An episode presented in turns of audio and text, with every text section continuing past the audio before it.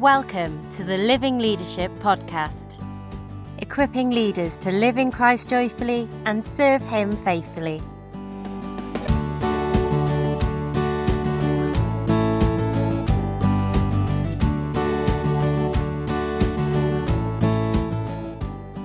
Welcome to the Living Leadership Podcast. I'm Marcus Honeysett. This is the first of two related podcasts on resilience and rest in Christian work. In this one, I'm going to explore ministry pressure, which is the issue underlying resilience, and then next time I'll be reflecting on rest. The main Bible verse I want to hang over this episode, unsurprisingly, is Matthew 11:28, where Jesus says, "Come to me, all you who are weary and burdened, and I will give you rest. Take my yoke upon you and learn from me, for I am gentle and humble in heart, and you will find rest for your souls. For my yoke is easy, and my burden is light. That's what we're thinking about. Resilience is found in the fact that Jesus is a rock. He is not shaken even when absolutely everything else is, and we want to be attached to him. When I started out as a young student minister many years ago, a general assumption was that the period from September through to Easter was a long slog, but that the summer term and the university vacation period were much more relaxed and slower paced. So we were told gird up your loins for action for the first part of the academic year, expect long, strenuous, hard but glorious work for the Lord, but with the expectation that Sabbath rest and replenishment are guaranteed later. Okay, it was not exactly a biblical pattern of regular, delightful rest with the Lord one day in seven, which then empowers our work, but at least it was a pattern that recognized the need for rest and replenishment. Somehow, however, it never quite seemed to work. There was always one university that didn't have the normal patterns of study and exams. There were always students with pastoral crises in the summer term, there were summer mission teams abroad to run, freshers events to prepare for the new term. The intentions for rest were good, but for me at any rate, they never really quite delivered. And critically, nobody ever taught me how to make them deliver, or took responsibility to help me embrace spiritually healthier patterns. Nobody taught me practically how to make Matthew 11 28 to 30 real in my life. Over the years, I've discovered just how much ministry culture can actually encourage the opposite. We can be wedded to using visible activity as some kind of measure of achievement, or even of spiritual value. We want to be seen to be busy and successful, whatever successful even means in Christian ministry. And for me, when I give in to those temptations, I quickly squeeze out my spiritual life. And that then leads me into ministering perpetually out of unfreshness, with a lack of enjoyment in God, but trying to mask it because nobody had better know about that. When that's the case, the casualty is my worship life, my prayer life. Wisdom is a casualty because all of those flow out of space with the Lord. Our ministry loses its spiritual value when we lose our joy in God because at that point we can present him accurately for sure, but we can no longer honestly present him as compelling and captivating. Everybody who has been in Christian work for a while knows the temptation to go through the motions. Nobody will know because we all know how to look good in front of an audience. Nobody will know because we don't lose our technical skill, but we know that our hearts are far from God and they're just not in it when we're not enjoying Him. It's a terrible thing to think that you have to go through the motions in Christian ministry and that you can fool people. But we can fool people. Our masks can be ever so good.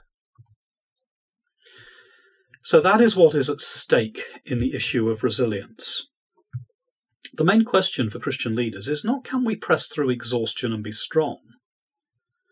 as if strength is somehow what the Lord requires of us. 2 Corinthians 12 gives the lie to that, where we're told to minister out of weakness in order that God's mighty power might be in evidence. We don't like that. Many of us wish 2 Corinthians 12 wasn't in the Bible. Wish that God didn't have an interest in making and keeping us weak and then making us progressively weaker and weaker. We would much rather be strong, thank you very much, dependent on our own abilities, our own skills for survival, so that people might applaud us and gather to us so that they can be safe. Now, the main question is not can we be strong through exhaustion? That's the thing for leaders in other spheres, perhaps, but not for us. We do work hard, but our question is how to maintain joy in God through regularly drawing from the wells of salvation. The reason that's the main issue for us is because that's what we're for. That's the heart of our calling. Our calling as Christian workers is not to feverishly run lots of activities or to be sanctified administrators. It's to lead other people in the knowledge and joy of God. So if we lose that ourselves, it critically damages the heart of our work. The majority of Christian workers I know are bad at space, habitual patterns, Sabbath, and rest. And I am too. We don't ask regularly enough what will help me have a vibrant spiritual life rather than a drained one.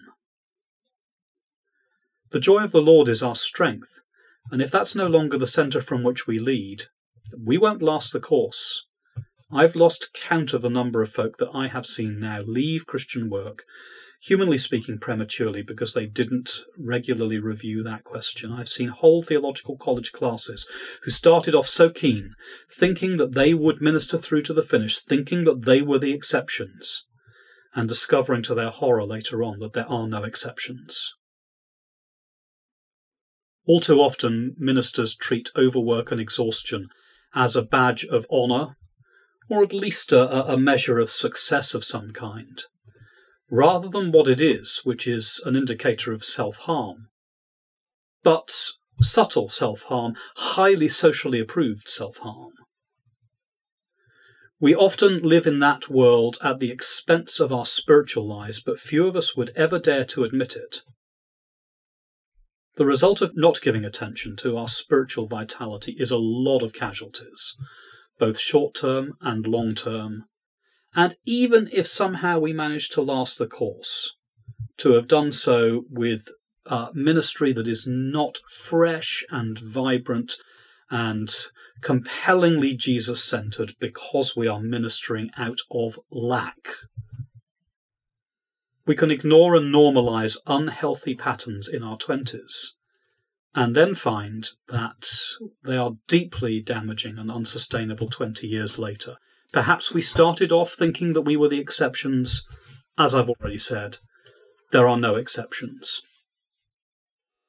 Another Bible passage that highlights the danger well is in Exodus 18, very familiar passage. Let me read a few verses from Exodus 18. This is Exodus 18, verses 12 to 18. Jethro, Moses' father in law, brought a burnt offering and sacrifices to God. And Aaron came with all the elders of Israel to eat bread with Moses' father in law before God. The next day Moses sat to judge the people, and the people stood around Moses from morning till evening. When Moses' father in law saw all that he was doing for the people, he said, What is this that you're doing for the people? Why do you sit alone and all the people stand around you from morning till evening? And Moses said to his father in law, Because the people come to me to inquire of God. When they have a dispute, they come to me, and I decide between one person and another. And I make them know the statutes of God and his laws. Moses' father in law said to him, What you're doing is not good. You and the people will certainly wear yourselves out, for the thing is too heavy for you. You are not able to do it alone. Well, there's the issue. Quite a contrast between the evening before, sacrificing and eating together in the presence of God, and the day after, judging to the point of exhaustion morning till night, settling disputes, making known the statutes of God, the people coming to inquire of God from Moses. So they want to know God's will for their lives, and specifically, they think they want to know God's will for their lives via him. And then Moses doesn't delegate. We don't know why. Maybe he didn't feel he had permission from God to do so. Maybe it's because all the people have just got used to him being the mediator and he just settled for it. Maybe because once upon a time the burdens weren't too heavy, but it got out of control slice by slice, as it so often does. Whatever it was, verse 23 implies that he couldn't stand the strain, and that it was wearing out not only Moses, but also the people who were coming to him. Hebrews 13 says something similar that when leaders are overburdened, it does the people no good because they lose their joy in God, and as a result, everybody else loses their joy in God too. But it was all good stuff. Moses wasn't doing anything sinful. It was just unwise patterns he had settled for. And if Moses can faint and buckle, you just bet that we can. Moses' problem wasn't the things that he was doing, and it wasn't the working hard.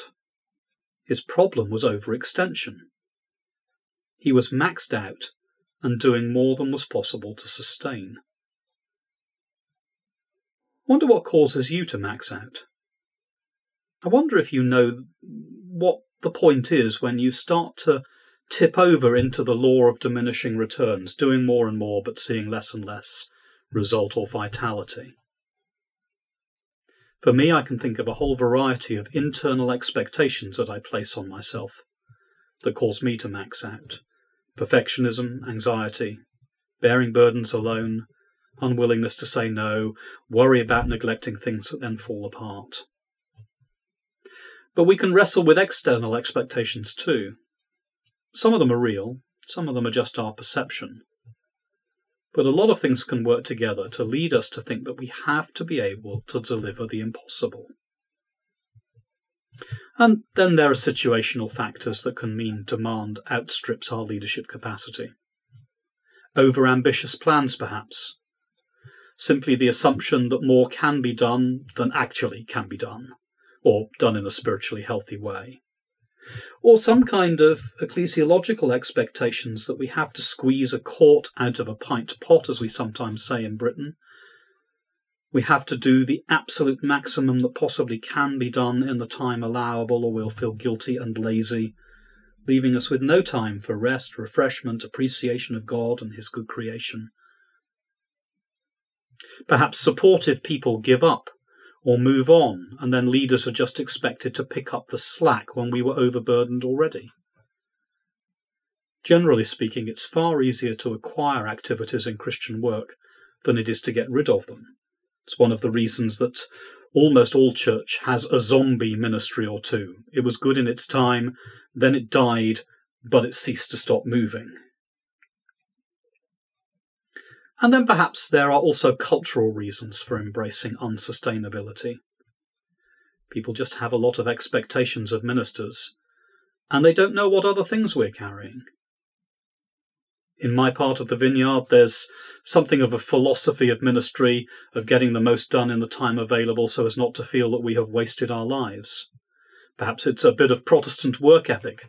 Redeem the time, we're told. And by the way, everybody else is, so you will feel like a guilty slacker by comparison if you don't. Not examining these things is serious. Serious at any point, but especially over the long term. It is a recipe for our load being greater than our limit. When that sets in, the pressure will mean that we keep going beyond the point where spiritual dryness overtakes us. We will value activity more than prayerfulness or rest because activity is what we get applauded for. We rarely leave room for crises, so we end up perpetually fighting fires. And for some, tragically, home life and marriage will suffer in order to keep the activities running. These things are frequent causes of leader burnout and breakdown. And of course, it can only take one person to crack, and the fallout can cascade through an entire organisation or church as leader after leader tries to take up the burden and then they find that they are in an unsustainable situation and they crack in turn. Actually, we are wise to consider the pressure well before then, because a long time before that happens, we have already ceased being spiritually vibrant. If we has, have become as spiritually dry and exhausted as anyone else in the church, or more so, we should no longer feel confident that we can feed the flock. I've mentioned the law of diminishing returns. We have limits, we all meet the law of diminishing returns. The tipping point after which the effort we put into something produces less and less and is more debilitating and destructive of our spiritual energy and our joyful discipleship. One pointer is when activity is supplanting prayerfulness. When that happens, we can be sure that something is going wrong. You might not be able to pinpoint exactly what it is, but there is something. We end up with duty that can be little more than Martha syndrome at best and slavery at worst. The result in evangelical churches is often a culture where everyone feels it is necessary to accomplish everything that possibly could be accomplished. Possibly even driven by the fact that we think that people won't hear the gospel and will go to hell if we don't. There is no more horrible driver of overheated activity than that leaders can subtly egg each other on to more and more rather than to healthiness. I wonder if the encouragement in your church is to more or whether it's to healthiness. Nobody knows how to get off the hamster wheel because stepping off it would just increase the burden on everybody else and then we'd feel really guilty. These things become compulsive, driven by a multiplicity of factors baked in, and we think they're not easily negotiable. The result is a lot going on, a lot of activity, but grinding to a halt spiritually, commonly around the age of 45 or after 15 years in ministry. But we can mask the grinding to a halt with the activity. What is not happening at this point is nurturing a healthy life with God. Task so easily replaces Jesus. Well, that's just to uh, briefly describe some of the contours of the issue. I've seen leadership situations where people felt guilty even admitting they felt pressured. Perhaps somebody will think I'm incapable if I say that. Perhaps I'll lose respect that is key to me doing the work. But recognition is a vital first step to correction. Feeling pressure is like a canary in the mine. It's not only okay to recognize our limits, it's essential. God has put limits on us for our good, not for us to permanently push against them and try to exceed them. Perhaps a few listening to this broadcast are tempted instead to laziness, but that's unusual among Christian leaders. What's the answer to these issues of pressure? In many ways, I don't think that's a very helpful question. These things are multi layered, so any response has to be multi layered as well. But at rock bottom is the fact that while even youths stumble and fall, God does not grow tired or weary, and those who wait on Him renew their strength. So, a key question is whether your schedule encourages and insists that you wait on the Lord and hope in the Lord. Or does your schedule prevent it? Our diaries can be key barometers. What are they tools for? Are our diaries tools for our spiritual lives or tools for our activity lives? Unless we wait on the Lord and use every tool at our disposal to help us, pressure and tiredness overwhelm everybody eventually. Input exceeding output is the main thing. I love this quote from Tony Horsfall. If your output exceeds your input, sooner or later the shortfall will be your downfall. If your output exceeds your input, sooner or later the shortfall will be your downfall. The antidote is rest and receiving encouragement from others, and indeed receiving encouragement with others to rest in my experience, very few Christian leaders manage to renegotiate pressure on our own. We rarely have the deliberateness to do so. And if we are considering these things with other people, it's very often competitive. Bringing the necessary change means altering my patterns, expectations of myself and others, my attitude to time, activity, and how I use those things for affirmation. It takes practical strategies for getting off the hamster wheel and embracing a different view of work and rest, all of which are very hard and in isolation basically impossible.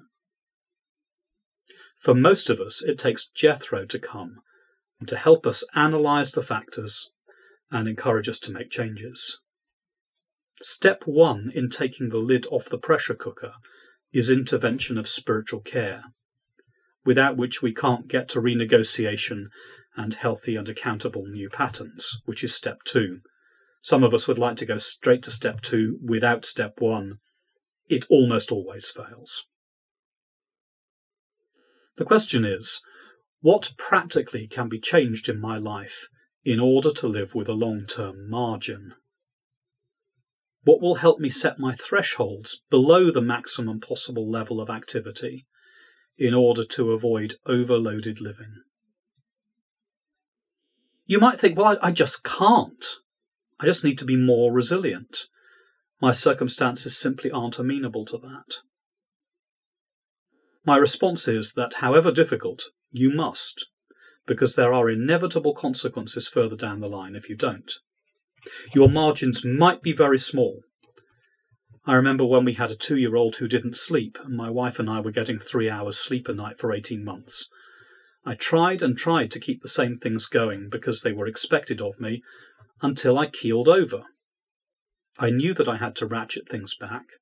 I couldn't maintain the same level of output, but I needed intervention from outside, and finally, one of my fellow elders provided it by pointing out that I wasn't being any good to anybody and insisted that I took an eldership sabbatical, and that just about provided the margin I needed. I wonder what you need for your encouragement in these things. Is it someone to confide in, to share burdens, to help you think about the factors that feed pressure for you? Is it like Moses, some help to prioritize and delegate? Is it some way of stepping out of your situation for input, rest, and spiritual formation? Is it uh, replacing incorrect expectations of you with correct ones, either your own or those that are placed upon you by others? Do you need to renegotiate that? Do you re- need to renegotiate stopping doing some things? Is your need healthy relationships in real fellowship?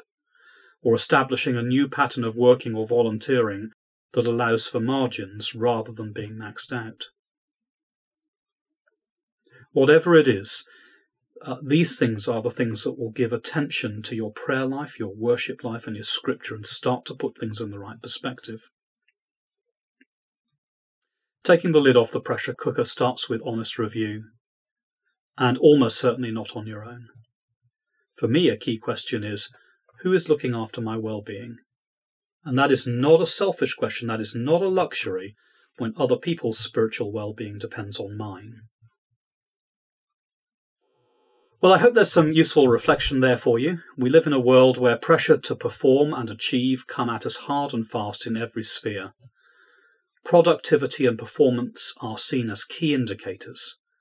It's incredibly easy to Christianize it. Exhaustion is normal in work lives, and we bring it all too easily into our Christian service. It may be that the Lord has used this reflection to help you see that pressure and fatigue and anxiety are signs from our humanness that we have our limits. We are wise to not try to exceed them, and we are not living in the centre of God's purposes for our humanness when we do. A couple of verses to finish off. Jeremiah 31:25 says, "He will refresh the weary and satisfy the faint." And Isaiah 40:31, "Those who hope in the Lord will renew their strength. They will soar on wings like eagles. They will run and not grow weary. They will walk and not be faint.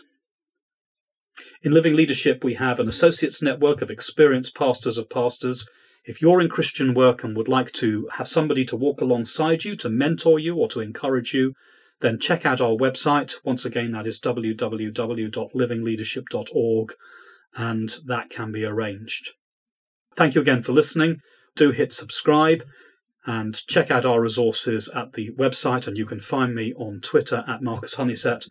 And I'll look forward to tuning in with you next time for part two on rest.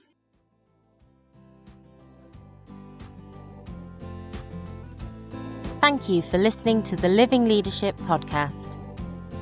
We hope what you've heard today spurs you on in your walk with the Lord. If you're encouraged by today's episode, consider sharing it with a friend or colleague, or leaving a review on your podcast app to help others find us. If you'd like to engage further with us on anything you've heard today, we'd love to hear from you.